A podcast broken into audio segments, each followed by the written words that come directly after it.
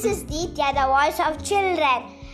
The story of Cinderella, who lost her mother and lived with her stepsisters and her stepmother.